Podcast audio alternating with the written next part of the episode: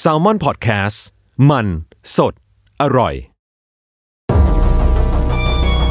ทฤษฎีสมคบคิดเรื่องลึกลับ สัตว์ประหลาดฆาตกรรม ความลี้ลับที่หาสาเหตุไม่ได้ เรื่องเล่าจากเคสจริงที่น่ากลัวกว่าฟิกชั่น สวัสดีครับ ผมยศมันประพงศ์ ผมธัญวัฒน์อิพุดม นี่คือรายการ Untitled Case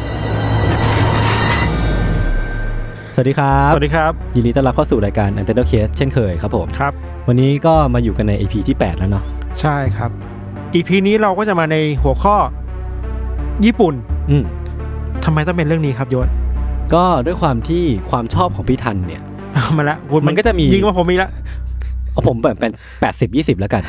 คือคนอาจจะสงสัยว่า 80 คืออะไร 20 คืออะไร 80 ต้องเป็นเรื่องลี้ลับแน่เลย อ่า แต่จริงๆ80%เนี่ยคือเรื่องไอดอล อ่า อ่ะพี่ยอมรับสิ ไม่ผมว่าออก พี่ จาก ทำไม วงกร พี่ทำหน้า ผออกจาก เหมื ว อนไม่ยอมงรับ การแล้วไม่ได้ไม่ได้ไม่ได้ เราคิดว่าญี่ปุ่นมันมีเซนส์ของความเป็นประเทศที่ออฟเซสอะ เออ ลึกลับ เออเออ ลึกลับหมกมุ่นกับอะไรที่มันเนิร์ดเนิร์ดๆอะ มันมีความกิ๊กมีความเนิร์ด อ่า มีความหมกมุ่นเนี่ยแหละออฟเซสเนี่ยแหละหมกมุ่น แล้วมันมีด้านมืดของความอ อ่า อฟเซสเนี่ยแหละที่น่ากลัว พอเราไปสุดในแง่ไหนสักทางเนี่ย อ่า ไอ้ยความสุดทางมันก็น่ากลัวเหมือนกันนะ เรื่องที่เราเตรียมมาในอีพีนี้ครับ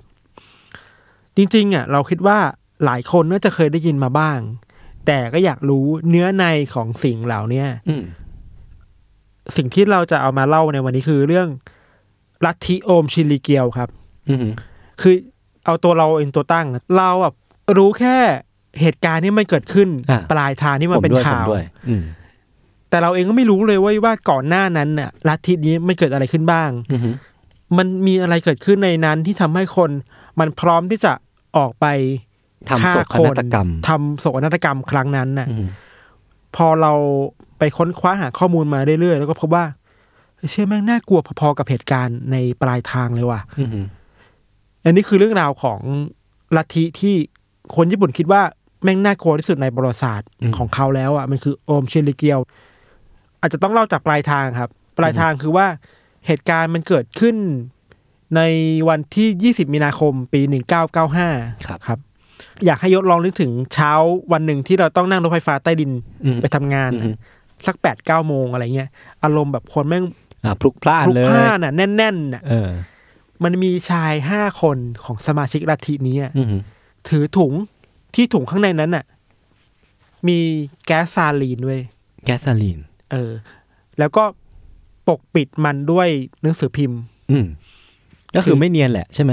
เนียนนิดนิด เออ ๆคือก็พอสังเกตไม่ได้ว่ามันคือสิ่งที่แปลกปลอม อื อะ่ะ มอืม เพราะมันมีผ้าอะไรปิดอยู่ครับห้าคนนี้ก็กระจายตัวไปตามสายสถานีรถไฟต่างๆ ของญี่ปุ่นในโตเกียวนะ อืม พอถึงเวลาที่เขานัดหมายกันนะทั้งห้าคนเนี่ยก็เอาปลายล่มที่มันแหลมๆอ่ะมันจิ้มถุงนั้นให้แตกอ่ะ อ๋อ เพื่อให้สารเคมีที่อยู่ในถุงอ่ะ ไอ้แก๊สซาลีนเนี่ยให้มันไหลออกมา จริงๆมันคือสารเคมีก่อนแหละ อ่าฮะ เพื่อให้สารเคมีมันไหลลงมาลงบนพื้นน่ะ อือหือ ให้มันเจิกนองไปอ่ะแล้วด้วยความที่มันเป็นตอนเช้าอ่ะ คนมันก็เลยเดินเหยียบไปมา อ๋อ ทำให้ปฏิกิริยาของสารนั้นบนพื้นน่ะ มันกระจายตัวไม่รู้น่าจะเป็นวิธีการทางเคมีอะไรที่เราไม่ค่อยเข้าใจอ่ะ ก็แสดงว่าเป็นกระบวนการที่เตรียมตัวมาแล้ว เตรียมตัวมันดีมาก อือหือ พอคนเหยียบไปเยอะๆอะไอสารเนี่ยมันก็แพร่กระจายตัวไปในสายรถไฟ อืม มากขึ้นเรื่อยๆครับ หลังจากที่คนถูกสารนี้สูดสารนี้เข้าไปในร่างกายอ่ะ อือหือ บางคนก็อาเจียนเป็นเลือดออกมาณตอนนั้นเลยอ่ะ อื้อหือก็คืออาเจียนเป็นเลือดออกมาในขณะที่แบบคนแน่นรถไฟฟ้า ใช่ ขนาดนั้นเลยใช่ไหม ช่วงเช้าคิดดูสิ โอ้โห คนกำลังไปทำงานแล้ว เราเห็นคนข้างๆเราเริ่มอ้วกออกมาเป็นเลือด แล้วช่วงเช้าในญี่ปุ่นคือให้บวกคูณ 2 ของไทยไปอ่ะ คูณสิบเลยก็ได้อ่ะ คูณ 10 เลยก็ได้อ่ะ นอกจากอาเจียนแล้วอ่ะ บางคนยังมีเลือดออกมาจากจมูก อืม ออกจากปาก ออกจากตาก็ยังมีอ่ะ โอ้โห คือ แสดงว่าแรงมาก เหมือนสารพิษ เออ สารเคมีมันไปทำอะไรบางอย่างในร่างกายคนทำให้เลือดมันออกอะครับ อื้อหือ บ้างก็นอนล้มลงไปบนพื้น แล้วก็ร้องโอดครวญแบบทรมานมาก อืมอืม กับสารเคมีชนิดนี้อะปลายทางคือว่ามีคนเสียชีวิต 13 คน แล้วก็บาดเจ็บกว่า 6,000 คน โอ้โหก็คือ นี่คือโศกนาฏกรรมเป็นก่อการร้ายก็ได้นะ ที่ อืม น่ากลัวที่ใหญ่ที่สุดในญี่ปุ่นที่ญี่ปุ่นเคยเจอมาหลัง อ่า สงครามโลกอะ และกลายเป็นภาพจำที่ชัดเจนที่สุดของลัทธิอมชินริเกียวเนี่ยแหละ เวลาเราเซิร์ชคำว่าโอมชิริเกียวในเว็บไซต์จะมีภาพที่ตำรวจอยู่ในสถานี อ่าร ถไฟ หรือมีคนกำลังวิ่งหนีอะไรเงี้ยอันนี้คือเหตุการณ์นั้น อือ ที่ ฮึ เป็นข่าวใหญ่มาก อันนี้คือพื้นหลัง อืม ของเหตุการณ์หลังๆ อื้อหือ เราก็เลยไปลองหาข้อมูลดูว่า แล้วก่อนหน้านี้มันเกิดอะไรขึ้นกับลัทธินี้บ้างอะ อื้อหือ ต้องตั้งต้นอย่างนี้ก่อนด้วยว่าแม่งมีคนคนหนึ่งที่เป็นเจ้าลัทธิชื่อจริงๆของเขาคือว่าชิซึโอะมัตสึโมโตะต่อมาเขาเปลี่ยนชื่ออะเป็นโชโกะอาซาฮาระ โอ้โหเปลี่ยนไกลเลยนะ อ่าแต่มันมีเส้นทางในการเปลี่ยนชื่อและเหตุผลอยู่อะไรเงี้ย แต่เราขอเรียกว่าโชโกะแล้วกันเพราะว่ามัน อ่าได้ จะได้เข้าใจง่ายดีเนาะคือโชโกะอ่ะแม่งเป็นเด็กที่เติบโตมาในครอบครัวที่ค่อนข้างยากจนมาก แล้วก็ตัวเขาเองอ่ะมีความผิดปกติทางด้านร่างกายอ่ะคือตาบอดข้างหนึ่ง อืม ตาอีกข้างหนึ่งก็มองกันได้ไม่ชัดเจนน่ะเขาก็เลยต้องไปเรียนอยู่ในโรงเรียนสอนคนตาบอด ด้วยความที่โชโกะมันได้เปรียบคนอื่น เพราะว่ามีตาข้างหนึ่งที่ยังใช้ได้อยู่อะ คือไม่ได้บอดซะทีเดียว ่าก็ใส่ช่องว่างเนี้ยไปบูลลี่คนอื่นเว้ย อืม บูลลี่เพื่อนที่ตาบอดอะ อืม ไปตั้งแก๊งของตัวเองเพื่อไปรีดไถ่ายคนน่ะ อืม คือขนาดพิการน่ะ ยังเอาเปรียบเขาได้อะคิดดู อืม ก็น่ากลัวตั้งแต่เด็กๆแล้วอะไรเงี้ย ก็คือนิสัยบางอย่าง ก็เริ่มมีกลิมส์มีแบบ เด็กๆแล้ว แวบๆมาให้เห็นบ้างแล้วตั้งแต่ ใช่ เด็ก ใช่แก่นจริง ๆ ของจิตใจโชโกะในตอนนั้นคือว่าเป็นคนที่อยากมีอำนาจ อืม อยากเหนือกว่าคนอื่นน่ะ อาจจะมีปมเพราะว่าตัวเองมีปมพิการด้วยมั้ง อืม ก็เลยคิดว่าโอเคอยากเป็นที่ยอมรับ แล้วพิธีการที่จะเป็นที่ยอมรับได้คือต้องมีอำนาจ อ่าต้องกดคนอื่นให้ลง ต้องกดคนนี้ลงไปกดตัวเองอะไรอย่างเงี้ยครับ ไอ้ปมนี้ก็ติดตัวโชโกะมาเรื่อยๆเรื่อยๆเว้ยพอเขาเสพติดไอ้ความอยากมีอำนาจเยอะๆอะแล้วหลงไหลที่จะมีสถานะทางสังคมที่เหนือกว่าผู้อื่นนะเขาก็เริ่มคิดหาวิธีการที่จะทำให้ตัวเองอะไปถึงจุดนั้นให้ได้โชโกะมันเริ่มต้นจากการเปิดร้านลับๆเป็นร้านฝังเข็มขายยา ใต้ดินนะไม่ไม่ไม่ฝังเข็มแบบจีนน่ะ อ๋อ นึกออกว่า เป็นละฝังเข็มแบบว่าที่มันไม่ถูกกฎหมายใช่ไหม เวลาเราเป็นออฟฟิศซินโดรมแล้วอย่าไปฝังเข็มก็คือฝังเข็มแบบนั้นน่ะ เปิดแปลกดีว่ะทำไมเริ่มต้นอย่างนี้วะเนี่ย อาจจะด้วยความรู้ที่โชกุเคยร่ำเรียนมา อ๋อ พอมาทำได้ อืม เริ่มต้นจากสมาคมหรือว่าห้องแบบนี้ก่อนนะครับ อืม แต่ทำไปทำมาถูกตำรวจจับเว้ย อ้าว เพราะมันเถื่อนไง อ้าวก็มันเถื่อน ขายยาเถื่อนอะไรเงี้ย เออเออ โชกุเลยคิดว่า ไอ้เส้นทางที่จะไปสู่การมีอิทธิพลทางสังคม เออ อ่ะ มันไม่ง่าย มันไม่ง่ายเว้ยแล้วทางนี้แม่งไม่น่าเวิร์กแล้ว อืม ก็เลยไปเปิดเป็นสมาคมเป็นเขาของตัวเองขึ้นมา ประมาณปี 1984 ครับ โชโกะก็เปิดสตูดิโอสอนโยคะ เพราะโชโกะก็สนใจเรื่องโยคะ เออ อะ อะไร นี่สนใจเยอะเยอะมากอะ ตั้งแต่จากฝังเข็มมาโยคะเลยเหรอวะได้ไงวะเนี่ย ปี 1984 นี่แหละครับ ที่มันเริ่มต้นตั้งสตูดิโอที่ชื่อว่าโอมชินเซนโนไค อืม อันนี้เป็นชื่อแรกก่อนที่มันถูกพัฒนากันเป็นโอมชินดีเกียวไอสตูดิโอเนี่ย นอกจากสอนโยคะแล้วเว้ยโชโกะไม่งพยายามแทรกแซงความเชื่อของตัวเองอะ อืม ลัทธิที่ตัวเองตั้งขึ้นมาแบบปลอมๆอ่ะใส่คนที่มาเรียนโยคะกับเขาอ่ะ คือแม่งแยบยนนึกออกปะ เออ ฟังดูตอนแรกจะแบบเฮ้ยมึงทำทำไมวะ เออ แต่มันก็มีวิธีการของมันอ่ะ เหมือนพยายามจะสร้าง c u เจอร์อะไรบางอย่างขึ้นมา ใช่ใช่ โดยเพราะ แค่ว่า c u เจอร์ตรงนั้นน่ะถูกสร้างมาจากคนที่มาเรียนโยคะกับเขาแค่นั้นแหละ ใช่ เออ ตั้งต้นจากสมาคมเล็กๆก่อนอะไรเงี้ย อืม ไอสิ่งที่โชโกะสอนระหว่างที่ทำโยคะ คือบอกว่าใช้การฝึกโยคะกับเขาเนี่ย มันจะทำให้ผู้คนน่ะ สามารถเข้าถึงพลังจักรวาล โอ้โห เป็นคอสมิกพาวเวอร์ได้อ่ะ เชี่ย โยคะสามารถดึงพลังจากจักรวาลมาชักเราได้อะ เอ้ยคือคือจริงๆแล้วมันก็มีจุดเชื่อมโยงกันได้อยู่นะ คือแบบ มันเชื่อมโยงไปเรื่อยๆอะ เออเออเออมันก็เป็นพอเป็น connect the dot ได้อยู่อะ เออ พอเริ่มจุดติดอะกระแสเริ่มมาเริ่มมีคนมาสมาคมเรื่อยๆ เริ่มมีคนมาเรียนโยคะ และสนใจโชโกะมากขึ้นเรื่อยๆอะ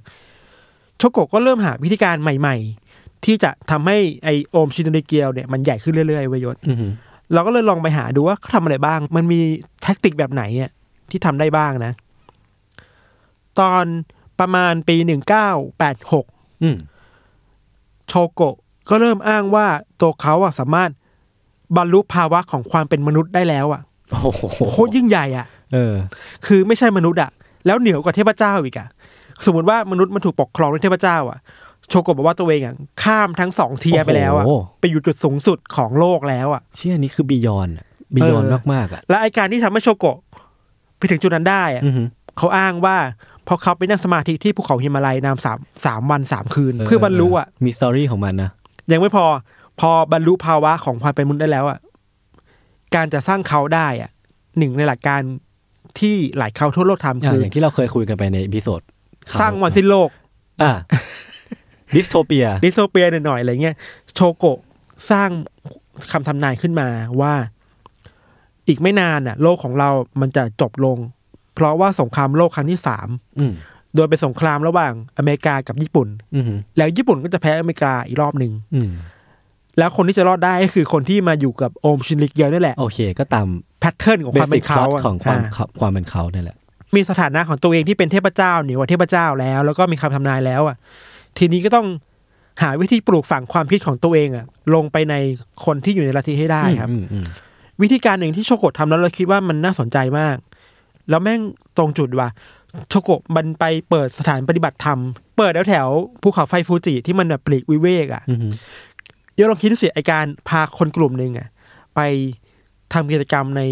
ที่ที่มันแบบตัดขาดจากสายสัมพันธ์ในสังคมอ่ะ อืม เงียบๆไม่มีอะไรอยู่เลยอ่ะโชโกะพยายามทำให้คนเหล่านั้นอ่ะละทิ้งตัวตนตัวเองอ่ะ อืม คือปั่นหัวไปเรื่อยๆอ่ะ เพื่อจะ ล้าง ได้ สมอง เพื่อที่จะได้ปลูกฝังตัว ใช่ ตนใหม่เข้าไป ใช่จะอินพุตอะไรอะก็ต้องเอาสิ่งที่มีอยู่ออกไปก่อนอะ เอ้ย ซึ่งแม่งเก่งอ่ะ เออเก่งว่ะ ซึ่งมันก็อ่ะไม่อยากชมอ่ะ แต่มันก็ก็ก็ มันรู้จุดอ่ะ เ มันรู้สูตรอ่ะ รู้ มัน รู้ รู้ สู สู ต ต รอะรอ่ะ ไรนั่นแหละ อืมนอกจากนั้นมีอีกสองสามอย่างที่เราคิดว่าน่าสนใจที่ทำให้โชโกะดูน่ากลัวมาก อืม ๆ วิธีการหนึ่งที่ดังมากคือโชโกะแม่งถ่ายรูปตัวเอง นั่งสมาธิแล้วลอยได้อ่ะ เฮ้ยเบิร์ดแมนป่ะเนี่ย ไม่ถึง ฉากแรกของ ไม่มี Birdman ปิง อะ ไม่ปิงคือเป็นปริ้นแอดอันหนึ่งอ่ะนึกออกเป็นภาพโฆษณา เออ ภาพนิ่งอันหนึ่ง เ แล้วโชโกะกำลังนั่งสมาธิก็ลอยอยู่บนอากาศหรือจะพื้นนิดหน่อยอะไรเงี้ยแล้วมีจะมีก๊อปปี้ประมาณว่าอภินิหารอะไรบางอย่าง อออภินิหารก็คือเหมือนที่เขาเคยบอกว่าเขาเป็นสิ่งมีชีวิตที่อยู่เหนือพระเจ้าไป เอ แล้ว อ อะ ทำได้แล้ว อะไรพวกนี้ เงี้ย คือแบบเบสิกมากๆป่ะ แล้วแม่งดันมีคนเชื่อว่ะ เชี่ย ก็แปลกดี ต้องชมคนตัดต่อนะ วิธีการง่ายๆ เราไปฟังพอดแคสต์สองฝรั่งที่เขาเล่าถึงเรื่องพวกนี้เขาบอกว่า สิ่งที่โชโกะทำคือง่ายมากเลย ก็คือนั่งสมาธิแล้วก็กระโด ด ดันตัวเองขึ้นมา แล้วก็ชักผ้าค่อยๆสแนปหลายๆช็อตอะ คือ แต่ ถ้าซู ป ม ลายทางมันเห็นไงว่ามันลอยได้อะ ถ้าซูมเข้าไปดูอ่ะผมว่ากล้ามเนื้อตูด ของของโช ของ โกะ เกร็งอยู่ เนี่ยอาหมดแล้ว จจะเกรงอยู่ จุดเปลี่ยนของลัทธิโอมชินริเกียวครับ มันมาตอนประมาณปี 1988 อืม โชโกะมีวัตถุดิบในการสร้างสตอรี่ในระดับหนึ่งแล้ว อือหือ ทีนี้ต้องหา tools ในการเล่าอะ อะไรที่มันจับต้องได้ใช่ไหม นั่นคือมังงะเว้ย อ๋อเหรอ โชโกะสร้างมังงะขึ้นมา อืมม เพื่อเผยแพร่คำสอนเรื่องวันสิ้นโลกของโอมชินโดริเกียวให้คนทั่วโลกกับคนในญี่ปุ่นได้รับรู้อ่ะ เชื่อนี้แปลก มังงะก็คือการ์ตูนญี่ปุ่นนะครับเผื่อใครไม่ อ่า ทราบ การ์ตูนเล่มๆอ่ะ อืม โดเรมอนไดก้อนบอลอะไรทำนองนั้นนะครับ นอกจากมีมังงะแล้วอ่ะ ก็มีอนิเมะด้วย เออ ไปฉายตามทีวีท้องถิ่นอะไรเงี้ยที่พีคมากคือ มีไอดอลของตัวเองด้วย โอ้โหโหย ตอนนั้นอาจจะไม่เรียกว่าไอดอลหรือเรียกอะไรไม่รู้แต่ว่ามันมีเกิร์ลกรุ๊ปอ่ะ ก็คือจะเป็นแบบใช้เจแปนิสเคาเจอร์มาใช้ทั้งหมดเลย มากคือเอา pop culture มาใส่ความ เออ เป็นเขาอะไอความสำเร็จแบบนี้แหละ ที่ทำให้โอมชินโดริเกียวมันแมสขึ้น อืมอืม คนมาหามากขึ้น จากเดิมที่โชโกะตั้งสมาคมนี้ตั้งลัทธินี้ ในห้องฝึกโยคะของเขา ใช่ ใช่ไหม มันมาถึงจุดที่มันไปไกลมากอะ เออ แล้วจากที่เขาคิดว่าเขารู้ตัวมาตลอดว่า เขากำลังหลอกคนอื่น เพื่อให้ตัวเองมีอำนาจทางการเมืองทางสังคมอะ อือหือ แม่งเริ่มคิดแล้วเว้ยว่า เฮ้ยหรือกูมีพลังอำนาจเหนี่ยธรรมชาติจริง ๆวะ โอ้โห คือจากเรื่องหลอกในวันนั้นน่ะ พอมันถูกทำให้เป็นจริงจริงจริงขึ้นเรื่อยๆ มันจะกลับกลายเป็นความจริงขึ้นมาเนี่ย นอกจากหลอกคนอื่นแล้วอะ เออ ไอการหลอกคนอื่นซ้ำๆแล้วมันได้ผลน่ะ มันทำให้โชโกะคิดว่า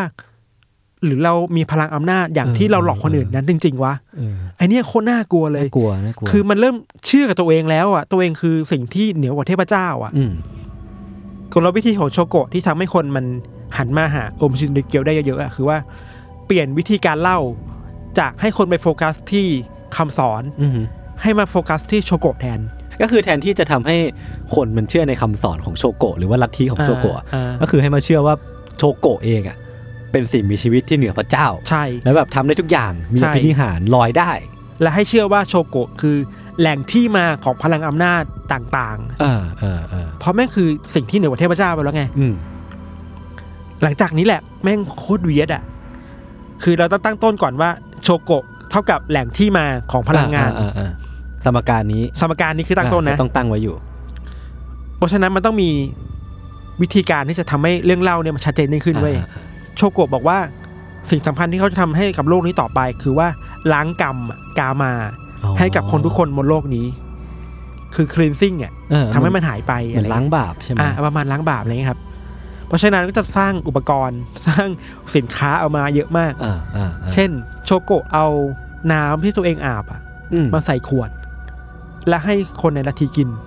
ซึ่งมันเป็นไปได้ เพราะว่าเขาสร้างภาพว่าตัวเองเป็น แหล่งพลังงาน เออ และ แล้วลัท จะ ธิ สร้าง นี้เขาอ่ะ คือเขาอ่ะ คือลัทธินี้เลยอ่ะ ใช่ ฉะนั้นน้ำที่ออกมาจากเจ้าของลัทธิหรือว่า ใช่ พระเจ้าอะไรเงี้ย ใช่ ก็จะเซ็กซี่สำหรับคนที่แบบเป็นคนในลัทธิเขาอะเนาะ กินน้ำเพื่อล้างบาป เออ และสร้างพลังให้แค่ตัวเอง นอกจากน้ำนะ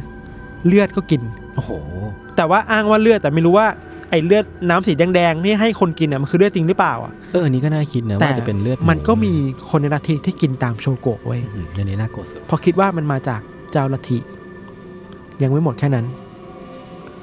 ใครก็ตามที่มาแตะต้องตัวโชโกะอ่ะจะได้รับพลังงานเยียวยาชีวิต ฮะ กลับไป เชี่ย มีคนบอกว่าโชโกะใช้คำอ้างเนี้เพื่อไป sexual harassment ผู้หญิงในลัทธิอะที่พีคสุดเว้ย มีสองอัน อืม อันแรกคือว่า โชโกะบอกว่าเขาสามารถส่งพลังงานให้ผู้ชายคนหนึ่ง ให้คนคนนั้นน่ะ อัดอั้นตัวเอง ไม่ช่วยตัวเองได้อะ เฮ้ย เดี๋ยวนะ คือยังไงอะ คือพลังยับยั้ง ยับยั้งการอารมณ์อ่ะ แล้วทำไมมันถึงสเปซิฟิกได้ขนาดนี้ ไม่ วะ รู้ พี่ทำไมมันถึงสเปซิฟิกแค่การอารมณ์วะทั้ ไม่ งนั้นที่แบบ รู้ ควบคุมอย่างอื่นก็ได้ะ คือมันต้องสร้างสตอรี่ไง เออ และคนนั้นมันน่าจะเป็นคน เออ ดังในญี่ปุ่นด้วยเป็นแบบ ไม่ คนใน แปลก วงการ ดี บัน อะ เทิงอะไรเงี้ยที่ เออ เป็นคนในลัทธินั้นน่ะ อือฮึ แต่ที่พีคมากมากมากที่สุดคือว่าโชโกะสร้างหมวกไฟฟ้าขึ้นมาอันหนึง อืม คิดถึงหมวกเหล็กๆ ครอบหัว แล้วต่อสายจากหัวของตัวเองอะหมวกตัวเองอะออกไปยังหัวของ อื้อหือ คนในลัทธิสี่ห้าสายอะ เออ เขาบอกว่าไอเนี่ยคือเครื่องที่จะส่งผ่านคลื่นสมองของโชโกะ อืม ไปยังสมองของคนในลัทธิ เออ เพื่อที่จะที่จะได้รับพลังงานจากโชโกะเว้ย อ้าวโหอันนี้จับต้องได้นะ เอาวิทยาศาสตร์มาก็ได้ เอ อะ อ มัน มันคือสิ่งที่อีลอน มัสกกำลังจะทำป่ะพี่ที่แบบว่ามี เขาจะย้าย อ่ะอ่ะอ่ะ ข้อมูลทั้งหมดในสมองของเราเข้าไปอยู่ในชิปเล็กๆ ที่ฝังอเขาเรียกว่า ยู่ข้างในสม เบร อน ง แฮก เออ โอ้โห จุดเปลี่ยนที่ทำให้โชโกะน่ากลัวมากขึ้นกว่าเดิมมากๆ เพราะว่ามีวันหนึ่งที่คนในลัทธิตาย อืม เพราะถูกโชโกะสั่งให้ไปปฏิบัติธรรมลงในสระว่ายน้ำอ่ะคือกลั้นหายใจในน้ำนาน อืม ๆ ขึ้นมาเขาก็เสียชีวิต อาจจะเป็นเพราะว่าโรคหัวใจหรืออะไรไม่รู้นะ อ่าอ่าอ่า และไอ้สิ่งเนี้ยมันคือวิกฤตนึงนะเว้ย อือฮึ เพราะโชโกะพูดมาตลอดว่า การที่มาอยู่ในลัทธินี้อ่ะมันจะทำให้ชีวิตของทุกคนดีขึ้น เออ อ้าวแต่แม่งดันมีคนตาย ขัดคำสอนของลัทธิขัดสิ่งที่โชโกะเคยพูดไว้ทุ ใช่ กอย่าง แต่แม่งกลับเปลี่ยนสตอรี่ทำให้จุดเปลี่ยนสำคัญมันเกิดขึ้นน่ะ อ่าฮะ โชโกะไปสร้างสตอรี่ใหม่ว่า ที่เขาบอกเขาเป็นเทพเจ้าหรือเทพเจ้าอ่ะ อือฮึ จริง ๆ แล้วอ่ะเขาได้พลังงาน มาจากพระศิวะเว้ย โอ้ พระศิวะคือเทพของการทำลายล้างอ่ะ เออ แปลว่าโชโกะมีอำนาจในการทำให้ ทำลาย คน ล้างด้วย ตาย เป็น โอ้โห เจ้าชีวิตคนน่ะ ก็คือเปลี่ยนสตอรี่ มัน แบบ มัน ไป สตอรี่ เลย นิด อะ เดียวอ่ะ ไปเอาพระศิวะมาของที่เป็นของศาสนาอื่น ใช่คือมันตัดแปะความเชื่อมาใส่อ่ะ เออเออ แล้วมัน make sense ให้กับตัวเองด้วยการบอกว่า ไอการทำให้คนอื่นตายอ่ะ มันคือการปลดปล่อยคนคนนั้นน่ะ อือฮึ จากชีวิตที่แย่อะให้ไปสู่ชีวิตใหม่ที่ดีกว่าเดิม อืมอืมอืม ซึ่งนี่เราคิดว่าไอ้เฮียแม่งเก่งว่ะ เออเขาเรียกว่าพลิกวิกฤต ให้เป็นโอกาส แล้วนี่คือจุดเปลี่ยนที่ทำให้โชโกะมีอีโก้มากขึ้น เพราะคิดว่าทำอะไรก็ได้แล้วอะขณะที่ว่าแบบคนตายเกิดขึ้นจริง ๆอะอาจจะทำให้ลัทธิพังก็ได้ ใช่ แต่เขาสามารถเปลี่ยนเรื่องเนี้ยให้กลายเป็นโอกาสที่ทำให้ลัทธิมันเติบโตได้ ใช่ อีโก้มันก็เลยสะสมขึ้นมาอีกอะ เพราะฉะนั้นน่ะ ไม่ว่าใครจะตายหลังจากนี้ อือฮึเขาก็ ไม่ว่าจะอยู่ในลัทธิ เออ หรือตายเพราะว่าคนในลัทธิอ่ะ ม มันจะมีเหตุผลนี้มารองรับว่าว่าโชโกะฆ่า อืม ต้องการให้เขาตายเพื่อให้เขาไปมีชีวิตใหม่ที่ดีขึ้นในอนาคตอะ โอ้ ในภพภูมิหน้า อะไรจะเกิดขึ้นก็ได้แล้วอะในลัทธิเนี้ย ความน่ากลัวคือว่าไม่อธิบายได้ไง อืม มันมีเหตุผลรองรับของโชโกะไง อือฮึ มันเลยทำให้คนเชื่ออะไรเงี้ยครับ หลังจากที่อีโก้ของโชโกะมันเริ่มมากขึ้นมากขึ้นมากขึ้นเรื่อยๆครับ เขาก็เริ่มคิดว่าตัวเองอ่ะ ใหญ่แล้วแหละ อืม ซึ่งก็ใหญ่จริง ๆ นะ ในระหว่างนี้อ่ะสี่ห้าปีที่ผ่านมาเนี่ย โชโกะไปสร้างคอนเนคชันกับพวกยากูซ่า อือฮึ มาเฟีย พวกผู้มีอิทธิพลในญี่ปุ่นทั้งหลาย เผยแพร่ความเชื่อไปยังต่างประเทศด้วยนะ รัสเซียอะไรเงี้ย อือฮึ โดยเอาเอาโยคะนี่แหละ อ๋อ เข้าไปใส่ เออ จนทำให้ลัทธินี้มันได้เงิน อือฮึ มาหมุนมากขึ้นเรื่อยๆอะไรเงี้ย อืม เขาคิดว่าตัวเองใหญ่โตพอ จึงจะลงเลือกตั้งเว้ย อ่า เพราะตามความฝันในวัยเด็กที่อยากเป็นนายกของญี่ปุ่น อือหือ แต่ปรากฏว่าคนไม่เอาด้วยอ่ะ อืม มันเวทไปอ่ะ โชโกะแพ้แบบราบคาบเลยอะ อืม แพ้จากการเลือกตั้งราบคาบ แล้วทำให้โชโกะโกรธมาก ว่านี่คือผู้ยิ่งใหญ่นะเว้ย เออ คิดว่า พวก ตัวเอง เจ้า ใหญ่ มาปฏิเสธ ที่สุแล้ว ฉันได้ยังไงอะไรเงี้ย หลังจากนั้นน่ะคาแรคเตอร์ของโชโกะก็เปลี่ยนไปมาก จากคนที่มันค่อนข้างจะนิ่ง อือหือ ๆ กลายไปมีความดุดัน อืม คือเรียกกราดมากขึ้น มีความเกลียวกราดมากขึ้นนั่นแหละ ด้วยเงินที่เขามีอยู่อะครับยศเขาก็เลยรีบไปสะสมอาวุธอะ อือหือ แล้วก็ไปเปิดฐานทัพลับของตัวเองเว้ยที่โอกินาวา เออ คือเป็นฐานทัพเลยของเขาของโอมชินิเกียวเลย อือ อะ หือ เอาคนเข้าไปอยู่ในนั้น เอาอาวุธ เอาเฮลิคอปเตอร์ไปอยู่ในนั้น โอ้โห แล้วก็แก๊สซาลีนวัตถุการทำอาวุธเคมี อ่าฮะ สะสมเรื่อยๆที่เกาะที่โอกินาวาที่เขามีอยู่อะ ก็คือจากที่เคยใช้อำนาจในการปกครองคนเฉยๆอะกลายมาเป็น อืม ใช้อำนาจในการทำให้มันดู aggressive มีความ ใช่ โมโหโกรธา ใช่ มากขึ้น เพราะอยากทำลายล้างไง อืม เพราะว่าโลกไม่เอาด้วยอะไรเงี้ย เออผิดหวังจากการที่เลือกตั้งแล้วแพ้นั่นแหละ ใช่ อีโก้มันมันถูกท้าทายอะ เออเออ มันน่ากลัวไง พอสุดท้ายแล้วครับ พอสะสมของมาเรื่อยๆ จนเขาคิดว่ามันพอแล้ว อือหือ โชโกะก็วางแผนที่จะปฏิบัติการ อืม เขาก็สั่งคนนี่แหละ ให้ไปโตเกียว อืม ให้ไปเอาแก๊สซาลีนไปไปฆ่าคน ก็อย่างที่เราได้ อย่างที่ เล่า เล่า ไปตอน มา ต้น พอเราเล่ามาขนาดเนี้ย มันเราเองยังคิดว่า คนในรัฐที่มันทำตามได้ยังไงวะ อืม ก็เข้าใจได้เพราะว่าอ๋อมันถูกสั่งสมมาอย่างนี้ไง อือหือ มันถูกปลูกฝังความเชื่อมาว่า ไอการฆ่าคนของโอมชินริเกียวเนี่ย มันคือการไปปลดปล่อยเขาอะ ใช่ มันคือการมันเป็นเรื่องที่ make sense ทั้งหมดเลย ถ้าคุณ เออ เชื่อในลัทธินี้อะนะ เออ ซึ่งก็น่ากลัวว่าคือ คนเรามันสามารถเปลี่ยนจากหน้ามือไปหลังมืออะ ม จากคนแค่อย่างเหนือกว่าคนอื่นน่ะ อือหือก ลายเป็นสู่คนที่สามารถสั่งคนไปฆ่าคน อือหือ โดยที่ไม่รู้สึกผิดบาป อืม อะไรแล้วอะ สิ่งที่น่ากลัวกว่าก็คือโชโกะทำได้ยังไงมากกว่าเนี่ยแหละ ผมว่านะ มันมีคนวิเคราะห์เว้ยว่าโชกุอะเป็นโรคหลงตัวเอง เออเป็นนาร์ซิสซิสใช่ไหม ใช่ คิดว่าตัวเองเก่ง เท่ อ่าฮะ มีอำนาจยิ่งใหญ่ อือฮึ เพราะฉะนั้นทำอะไรก็ได้ มันสั่งสมมาตั้ง คนจะ แต่เด็กแหละปะ ฟังใช่ ที่เรื่องจริงเขาเกิดมาเขาอาจจะมีปมแหละที่ว่าตา อืม ดวงตาเขาอาจจะไม่ อืม ไม่สมประกอบ แต่ว่าด้วย อืม ความที่เขาอะไปเรียนอยู่ในโรงเรียนคนตาบอดที่มีแต่คนที่ตาบอดจริงๆอะ อืม เขารู้สึกว่าเขาเหนือกว่าคนพวกนั้น แล้วมันก็ อืม สั่งสมมาเรื่อย ใช่ ๆอืม เหมือนที่ยศบอกอ่ะ มันต่อจุดไปเรื่อยๆ แล้วทุก อือฮึ จุดมันคอนเน c t กันหมดเลย อืมอืม จุดในวันแรกของการบูลลี่ เพื่ออยากเหนือกว่าคนอื่นน่ะ มันอาจจะเป็นผลลัพธ์ไปสู่การที่ฆ่าคนก็ได้อ่ะ เออฆ่า ซึ่งผ่น คน ไปยี่สิบปีสามสิบปีอ่ะ มันเหตุผลนี้ไม่งอยู่ในตัวโชโกะมาตลอดอ่ะ อือหือ สุดท้ายแล้วครับ เราคิดว่าเหตุการณ์ที่น่ากลัวทิ้งท้ายไว้คือว่า พอโชโกะถูกจับคนในรัฐที่ถูกจับอะ ครับ ตำรวจก็ไปค้นฐานทัพลับของโชโกะที่โอ ที่โอ กินานกิาวาว าสิ่งที่ตำรวจพบคือว่า แผนการของโชโกะที่จะใช้เฮลิคอปเตอร์อะ อือหือ บินขึ้นไปบนท้องฟ้าญี่ปุ่น แล้วก็โปรยสารซาลีนอะ อืม ลงมาบนพื้นดินให้คนตาย อันนี้คือแผนการที่ ใช่ ยังไม่ได้เกิดขึ้น ถ้าตำรวจจับไม่ได้หรือว่าเหตุการณ์ที่รถไฟใต้ดินมัน มันหายวับไป เออ อะ่ะหรือคือไม่มีรู้ใครทำอ่ะ อาจจะมีสิ่งที่น่ากลัวกว่านั้น เชี่ย ตามมาในอนาคตก็ได้อะ่ะ ไม่อยากนึกภาพเลยอ่ะ โชโกะเพิ่งถูกศาลบ้างนะ สั่งให้ประหารชีวิตเมื่อปีที่แล้ว หรือปีสองปีที่ผ่านมานั่นเราเห็นข่าวอยู่ ก็น่ากลัวมาก อืม ๆ คือ ทุกวันนี้โอมชินริเกียวก็ยังมีสถานะอยู่นะ ยังมีอยู่ใช่ไหม ยังมีอยู่แยกเป็นสองสายอะ่ะ เราไม่จำไม่ได้ว่าสายอะไรบ้าง แต่ก็ อือฮึ แต่คนที่มาใหม่ก็จะค่อนข้างเอาตัวเองออกจากความเชื่อของโชโกะพอสมควร อ่าๆๆ อะไร เพื่อไม่ให้ถูกจับจ้องมากอะไรครับ อืม มันมีคนที่วิเคราะห์ว่า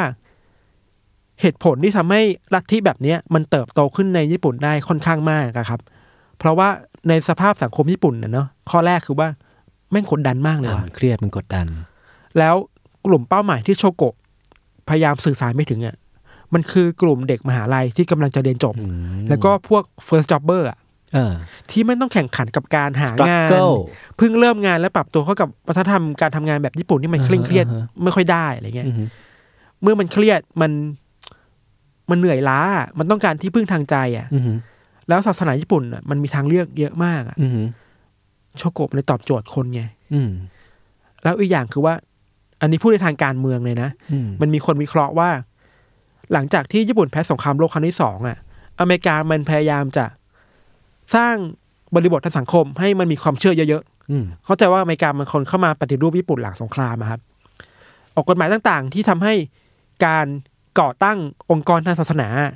ย่อยๆอ่ะ มันเกิดขึ้นได้ง่าย อ๋อ เพื่อให้สังคมมันแตกกระจายกันอ่ะ เออ อันนี้ก็เป็นผลลัพธ์ทางการเมืองด้วยเหมือนกัน อืม อีกอย่างคือว่าการตรวจสอบองค์กรเหล่าเนี้ยทำได้ยาก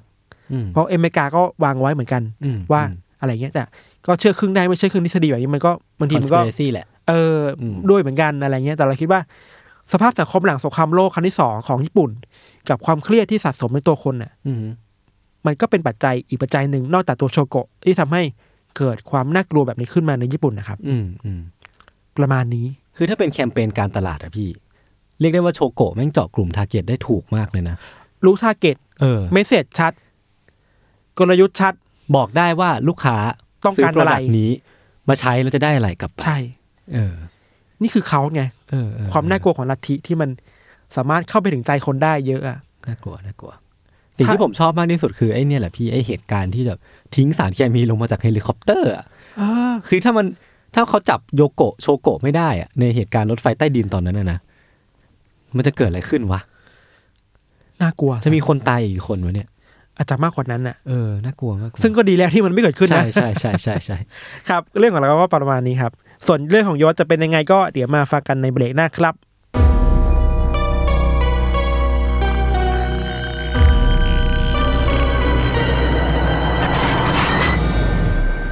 กลับมาอยู่กันในเบรกที่ 2 ของรายการ u n d e r c a s e เอพิโซด8 ครับ โอเค เรื่องที่ผมเตรียมมาเล่าเนี่ย ครับ ผมเกริ่นก่อนแล้วกันว่า จริง ๆ แล้วอาทิตย์ที่แล้วอ่ะผมเพิ่งไปญี่ปุ่นมา อ่า ก็หนีอัดพอดแคสต์ไปเนี่ยแหละ ไปเชิงวิชาการ ไปเที่ยวดีวะพี่ จบกัน ซื้อของฝากนู่นนี่เต็มหมดเลย จบการนึกว่าเขาไปวิเคราะห์แบบสภาพไต้ฝุ่นอะไร พี่ผมไม่ใช่คนรักงานขนาด โอ นั้น เคครับโอเค คือผมก็ไปโตเกียวมา ก็เหมือนไปพักผ่อนเนี่ยแหละ แล้วก็สิ่งที่ผมชอบมากที่สุดในญี่ปุ่นเนี่ยก็ลองลงมาจากพวกใบไม้เปลี่ยนสีพวกวิวพวกอากาศอะไรเงี้ยที่มันจะเป็นของพื้นฐานอยู่แล้วที่เราน่าจะชอบกัน อ่า ก็จะเป็นเรื่องของตู้กดน้ำเว้ยพี่ เวนดิ้งแมชชีน เออเวนดิ้งแมชชีนนี่นแหละ พี่ชอบไหม ชอบเราว่ามันเหมือนเกมอะ เออ เกมทายอะเอ้ยได้สิ่งนี้จะอะไรยิ่งเราเป็นคนต่างชาติที่ไม่รู้ว่า อื แม่งอ่านว่าอะไร วะ มอ่านก็ไม่ ออก แล้วไม่รู้ร จิ้ ส ม ชาติ ๆมั่ว อะ ๆไป ไร แล้วก็ค่อยเดาเอาว่าอ๋ออันนี้คือชาชาเย็นนะ ชาร้อนนะอะไรเงี้ย ความสนุกคือเราไม่รู้ด้วยซ้ำว่าเครื่องดื่มพวกเนี้ยมันรสชาติยังไง เพราะมันไม่มีขายที่ไทยเว้ยแล้วก็เหมือนผม Amazing มากอย่างหนึ่งก็คือแบบบางอันมันกดมาแล้วก็กลายเป็นเครื่องดื่มร้อนเฉยเลยอะ ใช่ เออ แล้วก็แบบเฮ้ยเชี่ยมันมันร้อนวะ อุ่นมือมันจะตกใจหน่อย เออ เวลาไปจับเอ้ยเหี้ยอะไรอะ คือตอนไปญี่ปุ่นครั้งแรกผมไม่ได้ไปเล่นในตู้พวกนี้เลยพี่ไปครั้งเนี้ยก็เลยรู้สึกว่าเออ มันมันสนุกเหมือนกันนะ เออเออเออ แล้วก็บังเอิญไว้ยพี่ตอนที่ผมกำลังจะเตรียมเรื่องที่จะมาเล่าในพอดแคสต์เอพิโซดญี่ปุ่นวันเนี้ยนะ ครับ ผมก็ไปเจอเรื่องหนึ่งไว้ยพี่ มันเป็นเรื่องของแปลกๆอย่างหนึ่งเป็นฆาตกรรมที่เกิดขึ้นจากไอ้ตู้กดน้ำนี่แหละ ตัวกดน้ำเป็นฆาตกร ไม่ใช่ ตู้กดน้ำมันจะไปฆ่าคนได้ไงอะพี่ คือเรื่องเนี้ยมันเกิดขึ้นในเดือนเมษายน ปี 1985 ครับ มันมีลุงคนหนึ่งเป็นคนขับรถบรรทุก ระหว่างที่เขากำลังขับรถบรรทุกของเขาไปเรื่อยนะเพื่อที่จะไปส่งของที่ปลายทาง เขาก็แวะเพื่อที่จะกดเครื่องดื่มที่ตู้กดน้ำตู้หนึ่ง โดยระหว่างที่เขากำลังกด เขาก็เหลือบตาไปเห็นไว้ยพี่ว่ามันมี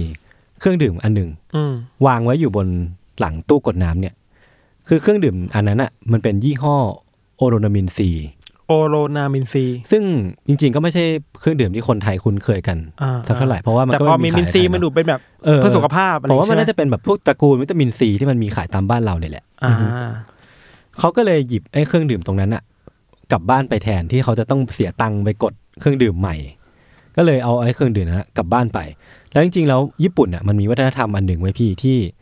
การมีเครื่องดื่มวางไว้บนหลังตู้กดน้ำอะไม่ใช่เรื่องแปลก เพราะว่าสมมุติว่าเรากดแล้วมันแถมมาอันหนึ่งอะ อ่า เราก็จะอันที่เราได้แถมมาแล้วเราไม่ได้จะไปกินอยู่แล้วอะ อ่า เขาจะวางไว้บนหลังตู้นั้นเพื่อให้คนที่เดินผ่านมาแถวนั้น และเป็นคนที่แบบไม่ค่อยมีตังค์เขาจะเอาสามารถเอาไอ้เครื่องดื่มที่เราวางไว้ไปรับประทานได้ คือมันตั้งอยู่ข้างบน ใช่ใช่ใช่ บนตู้บนส่วนที่ อาจจะมีคนที่ได้มาแล้วแต่ไม่เอา อืม อะไรอย่างงี้ใช่ไหม อือฮึ โอเคครับ แล้วก็อีกอีกพอยหนึ่งไว้ยพี่ คือตอนนั้นน่ะไอโอโรนามินซีเนี่ย ผม อ่า เข้าใจว่ามันน่าจะเป็นเครื่องดื่มที่แบบกำลังออกมาใหม่เลยนะ ก็เลยไอบริษัทเจ้าของมันก็เลยโปรโมทอย่างเต็มที่ อ่า ไอ อ้ยวิธีการโปรโมทของเขาก็คือทุกครั้งที่มีคนไปกดเครื่องดื่มอะแล้วตกลงมาในช่องใส่ของอะ อืม ก็จะมีไอ้เครื่องดื่มโอโลโนมินซีตรงเนี้ยแถมมาด้วยพ่วงก็คือซื้อหนึ่งแถมหนึ่งนั่นแหละ คือไม่ว่าจะซื้ออะไร ก็จะมีไอ้ขวดโอโลโนมินซีเนี้ยแถมมาด้วยเสมออ อ่า อือฮึเพราะฉะนั้นไอ้ลุงคนเนี้ยที่เป็นคนขับรถบรรทุกเนี่ยก็ไม่ได้แบบแปลกใจอะไรเลยนะที่แบบเจอขวดวิตามินซีอยู่ตรงเนี้ยก็เลยเอากลับบ้านไป แล้วก็น่าจะเอาไปทานตามปกตินี่แหละ ปรากฏว่าหนึ่งเดือนถัดมาถูกพบว่าเสียชีวิต พอชันสูตรไปเสร็จปุ๊บอ่ะก็พบว่ามันมียาฆ่าแมลง มีสารฆ่าแมลงที่ชื่อว่าพาราควอสเนี่ย อืม อยู่ในท้องเขาอยู่ในร่างกายเขาเต็มไปหมดเลยนะ อืมเราว่าถ้าคนตามข่าวไทยอะ อืม จะได้ยินชื่อเนี้ยในข่าวไทยเยอะ พาราควอสใช่ไหม ๆพาราคอสอะไร เออเอเงี้ยครับ อก็คือไอ้พาราควอสเนี่ยจริงๆมันเป็นสารที่อันตรายมากเลยนะ แบบ อ่า ถูกแบนทั่วโลกกว่า 32 ประเทศอะไรเงี้ย อ่าอ่า อืมไอ้ตำรวจเนี่ยก็พบว่ามันมีไอ้สารพาราควอสเนี่ยตกอยู่ในกระป๋องที่โอโลมินซีนี้ด้วย คือมันอยู่ในวิตามินอันนั้นเหรอ ใช่ อยู่ใน อ๋อ เครื่องดื่มโอโลนมินซีตรงนั้นนะ ถูกใส่เข้าไปในในน้ำ ใช่ น่าจะ โอเค ใช่ น่าจะใช่ อือฮึคือไอ้วิธีการทำลายร่างกายของไอ้สารพาราควอสตัวเนี้ยมันเป็นวิธีการที่น่ากลัวประมาณหนึ่งเลยนะ ม คือผมไปอ่านมาว่าพอสมมุติว่าเราดื่ม อะไรก็ตามที่มีสารพาราควอสผสมอะ ม ไอ้พาราควอสมันจะเริ่มทำลายร่างกายเราจากเนื้อเยื่อที่อยู่ข้างในร่างกายเราก่อน พอทำลายเนื้อเยื่อเสร็จปุ๊บไอ้หลอดเลือดไอ้อะไรก็ตามที่มันอยู่ข้างในเครื่องในต่างๆ ก็จะค่อย ๆ ถูกทำลายลง แล้ววิธีทำลายของมันเนี่ยมันมันคือการเผาไหม้อะมันคือฟิฟิลเหมือนแบบเราโดนเผาจากข้างในอะไรอย่างเงี้ยอือฮึ คิดถึงแบบร่างกายที่ค่อยๆไหม้ไปที เออ เรื่อยๆ แล้วมันไหม้จาก เรื่อยๆ ข้างในไปสู่ข้างนอกเนี่ยแหละ มันก็เลยน่ากลัว ท เว้ย ร พี่ มานว่ะ อือหือแต่ว่าที่แปลกเลยพี่ที่ผมรู้สึกว่าเคสเนี้ยมันน่าสนใจอะก็คือลุงคนเนี้ยไม่ใช่แค่คนแรกและคนเดียว อ่า ที่เกิดเหตุการณ์อย่างนี้ขึ้นน่ะมันมีอีก 12 เคสตามมาตามลุงคนนี้มาเลย ตั้งแต่เดือนเมษาถึงพฤศจิกายนในปีเดียวกันเนี่ยก็คือมีคนตายเพิ่มขึ้นอีก 12 คน เพราะพาราควอสที่ ใช่ ผสมในน้ำวิตามิน เพราะพาราควอสที่ผสมอยู่ในเครื่องดื่มที่อยู่ที่ตู้กด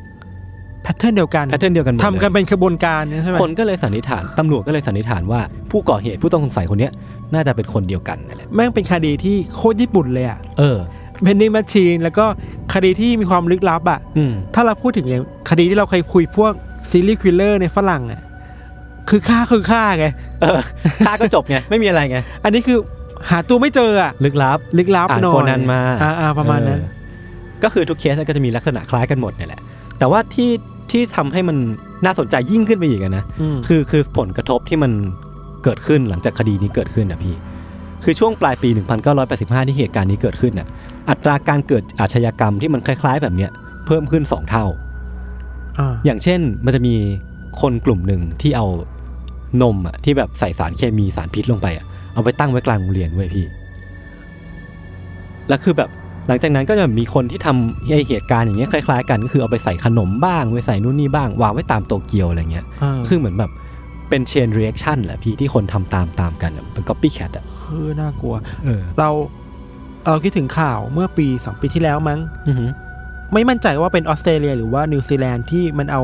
เข็มเย็บผ้า อืม ไปใส่ในสตรอเบอรี่อ่ะ เออเคยได้ยินเหมือนกัน ลองคิดดูสิถ้าเรากินเข็มเย็บผ้า ลงคออ่ะ ขนาดจิ้มจิ้มมือยังเจ็บอะ เขายังเจ็บอ่ะ แล้ว เออ ทิ่มคอเป็นยังไงอ่ะ เชี่ย แล้วตอนคลี่คลายคดีได้ อื อะ อหือ เหมือนว่ามันจะมีข้อมูลที่บอกว่า ไอ้ครั้งแรกๆอ่ะ มันก็เป็นตัวการแค่คนบางคนแหละ เออ หลังจากนั้นเนี่ยมันคือ copycat ไอ้ copycat เนี่ย มึงไปทำตามเขาทำไม มึงมีจจรรยาบรรณหน่อยเฮ้ย ลายเนาะ เออ แล้วคือหลังจากนั้นนะพี่หลังจากที่คดีนี้เกิดขึ้นอ่ะ รัฐบาลญี่ปุ่นอ่ะก็ต้องออกกฎหมายมาว่าทุกตู้ทุกเครื่องกดน้ำเนี่ยก็ต้องมีป้ายเตือน า เพื่อที่ให้คนระวังระมัดระวังมากขึ้นแหละ ในการที่จะหยิบเครื่องดื่มอะไรไปดื่มที่บ้าน อือฮึแล้วก็ส่งผลให้ไอ้บริษัทเจ้าของโอโลนามินซีตัวเนี้ยต้องเปลี่ยนฝาจากฝาเกลียวที่มันมีโอกาสในการแบบวางยา อืม ได้ง่ายกว่า ก็คือต้องเปลี่ยนเป็นฝาแบบโคกมาจุบันปัจจุบันที่มันต้องดึงก่อนนะพี่ เป็นฝากระป๋องปกติ เพื่อไม่ให้คนที่มันตั้งใจทำลายอ่ะ เออเออ มาใส่สารเอาไปใส่ อืมแต่จริงๆแล้วคือหลักๆ แล้วมันก็ต้องสร้างความตระหนักมากขึ้นแหละว่า ให้คนมันระมัดระวังมากขึ้นว่า สมมติว่าคุณได้เครื่องดื่มนี้มา คุณก็ควรจะเช็คก่อนว่ามันมีร่องรอยการเปิดหรือเปล่า หรือว่าแบบ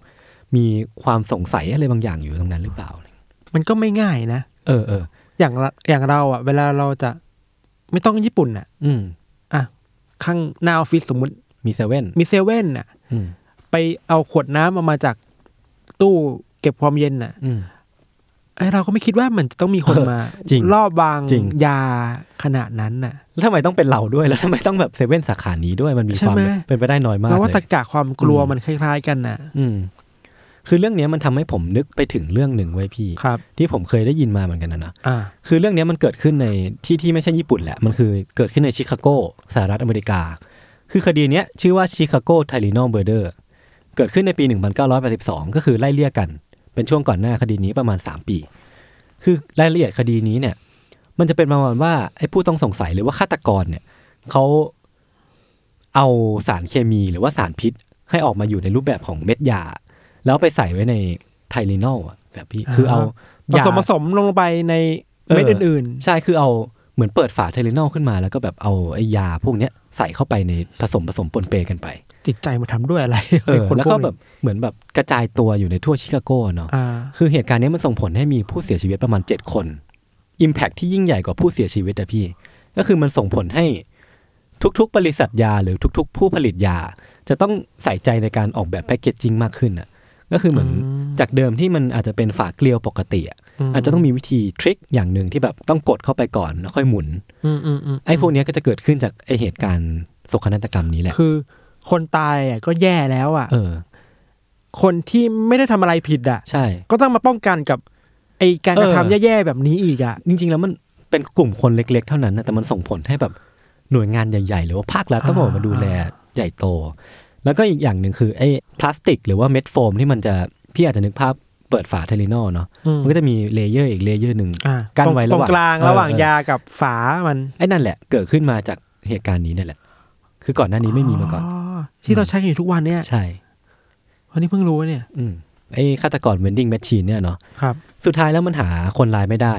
ด้วยเหตุผลที่ว่าหลักฐานไม่พอ คือในช่วงปี 1985อะพี่ ใน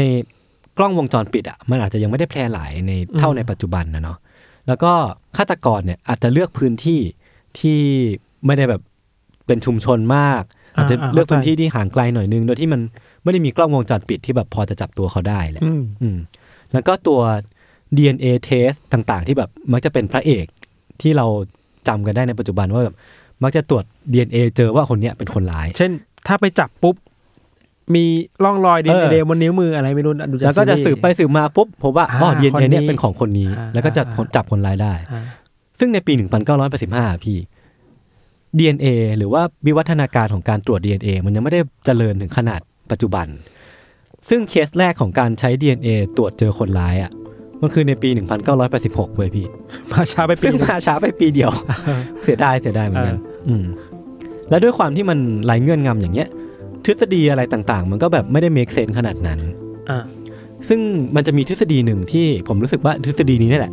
ที่มันน่าจะเชื่อมโยงกันได้นิดหน่อย มันคือทฤษฎีเรื่องของเมื่อหนึ่งปีก่อนเนี่ยเมื่อปี 1984อ่ะก่อนที่จะเกิดเหตุการณ์ฆาตกรรมในะตู้กดน้ำเนี่ยหนึ่งปีอ่ะมันมีคดีคดีหนึ่งที่เป็นคดีชื่อดังในญี่ปุ่นเลยนะ โดยผู้ก่อคดีนี้เนี่ยเขาอ้างว่าตัวเองชื่อว่า The Monsters with 21 Face สัตว์ประหลาดยี่สิบเอ็ดหน้า สัตว์ประหลาดที่มี 21 หน้า โคตรญี่ปุ่นเลย คือแบบโอ้โหมึงตั้งตั้งชื่อตัวเองได้โอ้โหเอ็กซ์ตรีมจัดเลย เออ ญี่ปุ่นมากอ่ะอ่ะ คือคดีเนี้ยมันเริ่มต้นจากการลักพาตัวซีอของกุลิโกะก่อนเว้ยพี่ โดยผู้ที่ลักพาตัวเป็นแบบชายสองคนใส่หน้ากาก แล้วก็เหมือนเอาซีอกุลิโกะคนเนี้ยไปเพื่อที่จะเรียกค่าไถ่ค่าไถ่ที่เขาเรียกแม่งเยอะมากเลยพี่ประมาณพันล้านเยนอะก็คือประมาณ 300 ล้านบาทคือแบบเป็นตัวเลขที่สูงมากเลยนะ ก็มันระดับซีอีโอบริษัทใหญ่เนอะ บริษัทกูริโกะอะ อ่า อืมแต่ปรากฏว่าซีออ่ะหนีออกมาได้เว้ย ก็เลย ก็ไม่รู้หนีออกมายังไงนะ เออแต่เก่งอ่ะ อยู่ดีก็หนีออกมาได้เว้ย การจ่ายค่าถ่ายก็เคย ก็เลยไม่เคยเกิดขึ้น โจทย์ก็เสียหน้าไป เออโจนก็เสียหน้าไป แต่ปรากฏว่าผมว่าไอ้การที่ซีอของกูริโกะอะหนีไปได้อะมันไปกระตุกต่อมอะไรบางอย่างของไอ้โจรสองคนเนี้ย หรือว่าไปไปท้าทายอะทำให้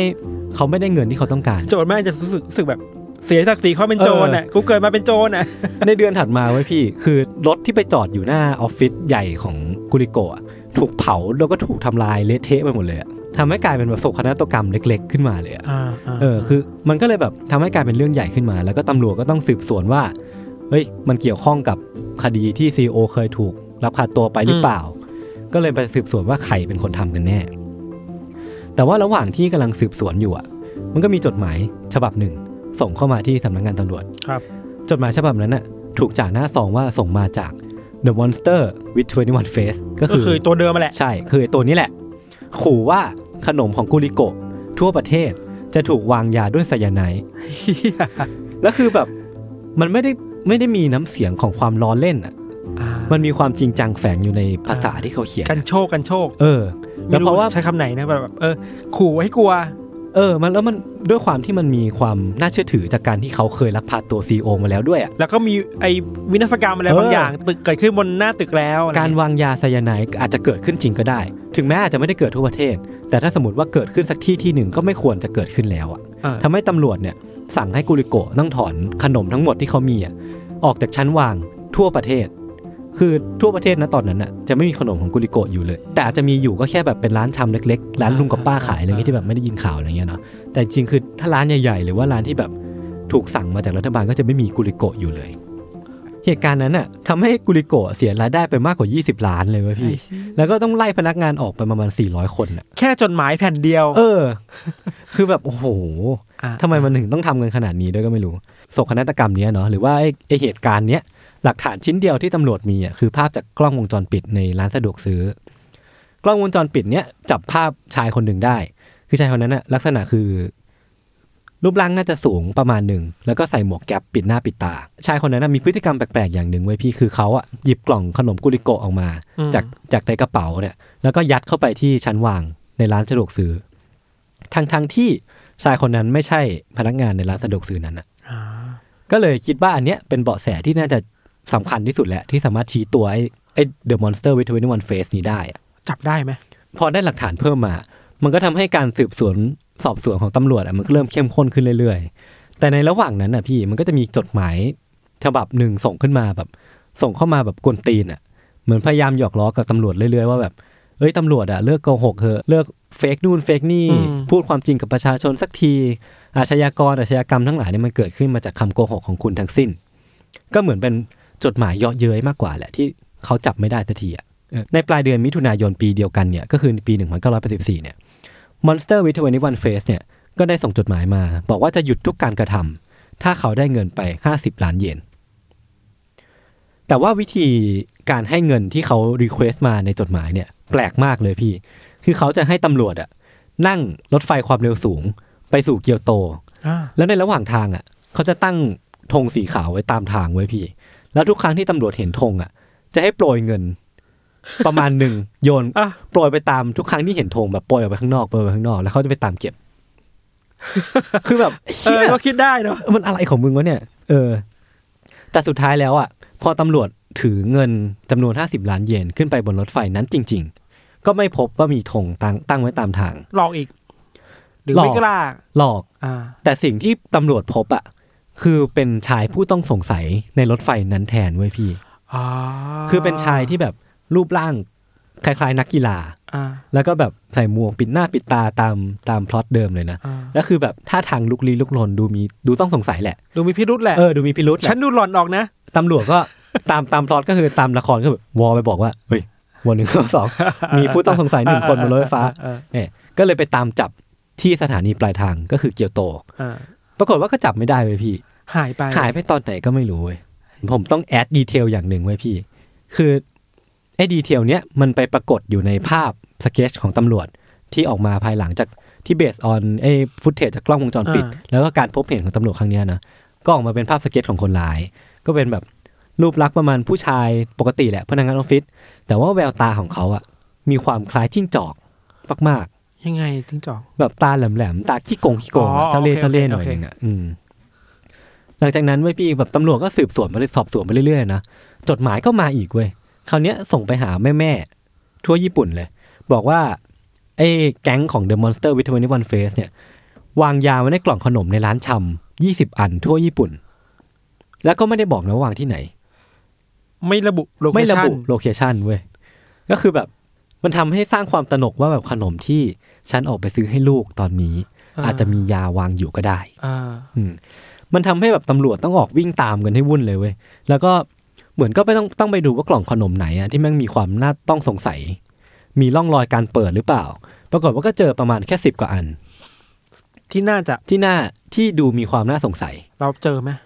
ที่ผมอ่านมามันไม่ได้บอกว่าเจอสารเคมีในนั้นไหม อ่า หรือไงเนี่ย แต่ก็สะท้อนได้ว่าตำรวจก็วุ่นวายเหมือนกันแหละ เออ เหนื่อย ก็คือ เหมือนกันแหละเจ โด อน อะไร ปั่น แบบเนี้ย หัวอะ เออเออเออ แล้วก็เหมือนพอเอาออกมาเสร็จปุ๊บ ก็ไม่มีเหตุการณ์เลวร้ายอะไรเกิดขึ้นนะ อ่า ก็คือส่วนตัวผมคิดว่าน่าจะปั่นหัวแหละ เออ เออ แล้วเรื่องนี้ก็เป็นข่าวใหญ่ใช่ป่ะ เป็นข่าวใหญ่เป็นข่าวใหญ่ ก็คือสื่อก็จะมารายงาน ใช่ใช่ใช่ อ๋ออ อย่างที่พี่ทันพูดเลย พอเป็นข่าวใหญ่เสร็จปุ๊บอะสื่อก็จะมาช่วยกันรายงาน ประชาชนก็กดดัน เพราะว่ามันส่งผลกับการใช้ชีวิตของเขา เขาอาจจะซื้อของกล่องขนมที่มียาพิษไปให้ลูกกินก็ได้อะและด้วยความกดดันทุกทิศทุกทางนี่แหละ มันส่งผลให้มีเหยื่อรายแรกของโศกนาฏกรรมนี้เกิดขึ้นอะก็คือตำรวจ ที่เขาตัดสินใจว่าเขาจะฆ่าตัวตายเพราะเขาทนรับความกดดันไม่ไหวแล้วอะ มันเหมือน วิ่งไปตามหาอะไรไม่รู้ที่ เออ ไม่รู้ว่ามันจะอยู่ไหนอะ ไม่รู้ว่ามีจริงด้วยซ้ำหรือเปล่าอะอืม ใช่โหด แล้ววิธี ยม การที่เขาตัดสินใจฆ่าตัวตายอะ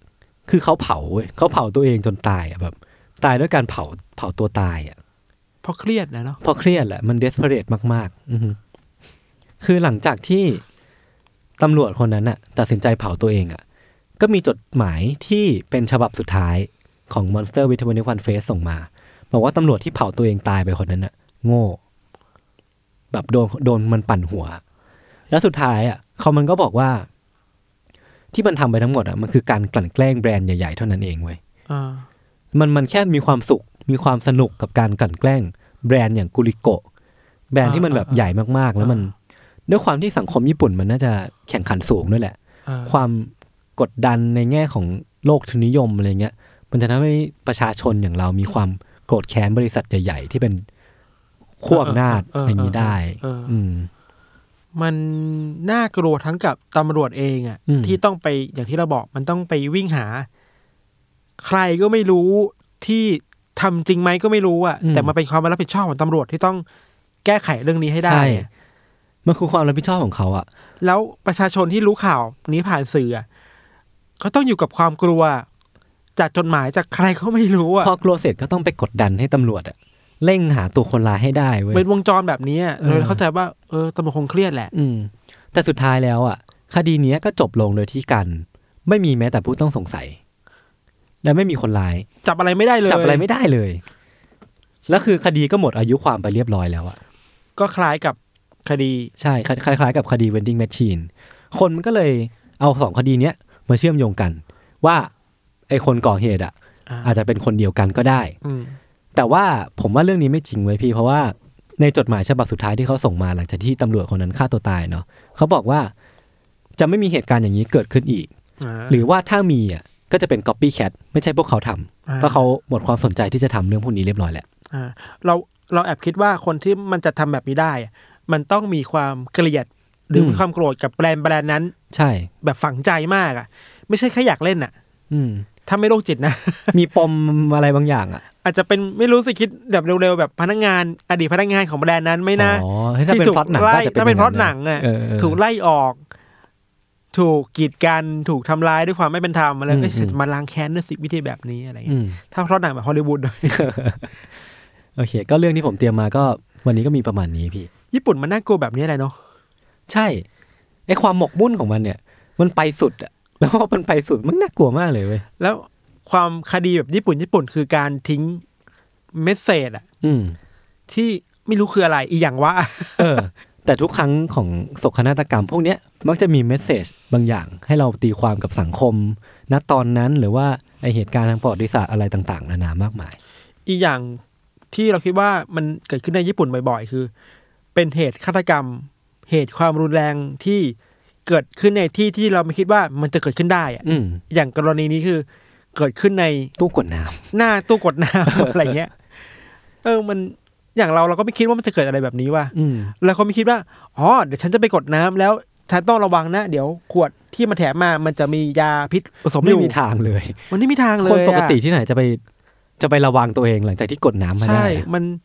แทบจะเป็นไปได้ยากมาก อื อะ มอืม ถ้าไม่สวยจริง ๆอะซึ่ง อืม ก็ ก็แย่ทำอะไรแบบนี้ทำไมวะ อืม เนาะ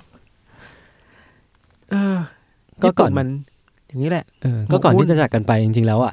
เรื่องราวลึกลับของญี่ปุ่นเนี่ย มันยังมีอีกหลายแง่มุมมากเลยนะ ใช่ ก็จริงๆแล้วก็ถ้าสมมุติว่ามีอีกเอพิสักเอพิโซดหนึ่งในอนาคตก็อาจจะ เอาเรื่องญี่ปุ่นกลับมาเล่ากันใหม่ คือไม่ใช่ว่าพวกเราไม่ชอบญี่ปุ่นนะเว้ย เออ เราชอบ เฮ้ยผมชอบญี่ปุ่น ชอบ มาก ญี่ปุ่นมาก แต่เราคิดว่าในแง่หนึ่งของความหมกมุ่นหรือ ม ออฟเซสแบบนี้อ่ะมันก็มีด้านมืดด้วยเหมือนกัน ใช่ใช่ ที่ ใช่ ไปหมกมุ่นกับอะไรแปลก อืม ๆแล้วมันจะร้ายมากเมื่อหมกมุ่นแล้วมันไปทำร้ายคนอื่นน่ะ อืม อันเนี้ยไม่ค่อยน่าส่งเสริมเมื่อไหร่ แต่คนญี่ปุ่นนี่มันหมกมุ่นเยอะๆโอตาคุที่เก่งๆ มันก็มีนะ ที่มัน เยอะ เก่งแล้วเอาความสามารถตัวเองมาใช้ได้และดีอะไรเงี้ยครับ ใช่ใช่ ประมาณนี้ครับ โอเคครับสำหรับวันนี้ผมแล้วก็พี่ทันก็ขอตัวลาไปก่อน ไว้พบกันใหม่ใน u n t e r t a l e Case ตอนหน้า ครับผม ว่าเราจะเตรียมเรื่องอะไรมาเล่าให้ทุกคนฟังอีกเนาะ ครับ ติดตามได้ทางไหนบ้างครับพี่ทัน Spotify อ่ะถูกหนึ่งละ Apple Podcast Apple Podcast Podbean SoundCloud Podbean SoundCloud YouTube อ่าโอเค แล้วก็ Facebook ของ Salmon Podcast ครับ โอเคครับผม ผมทำได้ ครบถ้วน ปะ ครับผม วันนี้ ครั ก็ บ ลาไปก่อนสวัสดีครับ สวัสดีครับ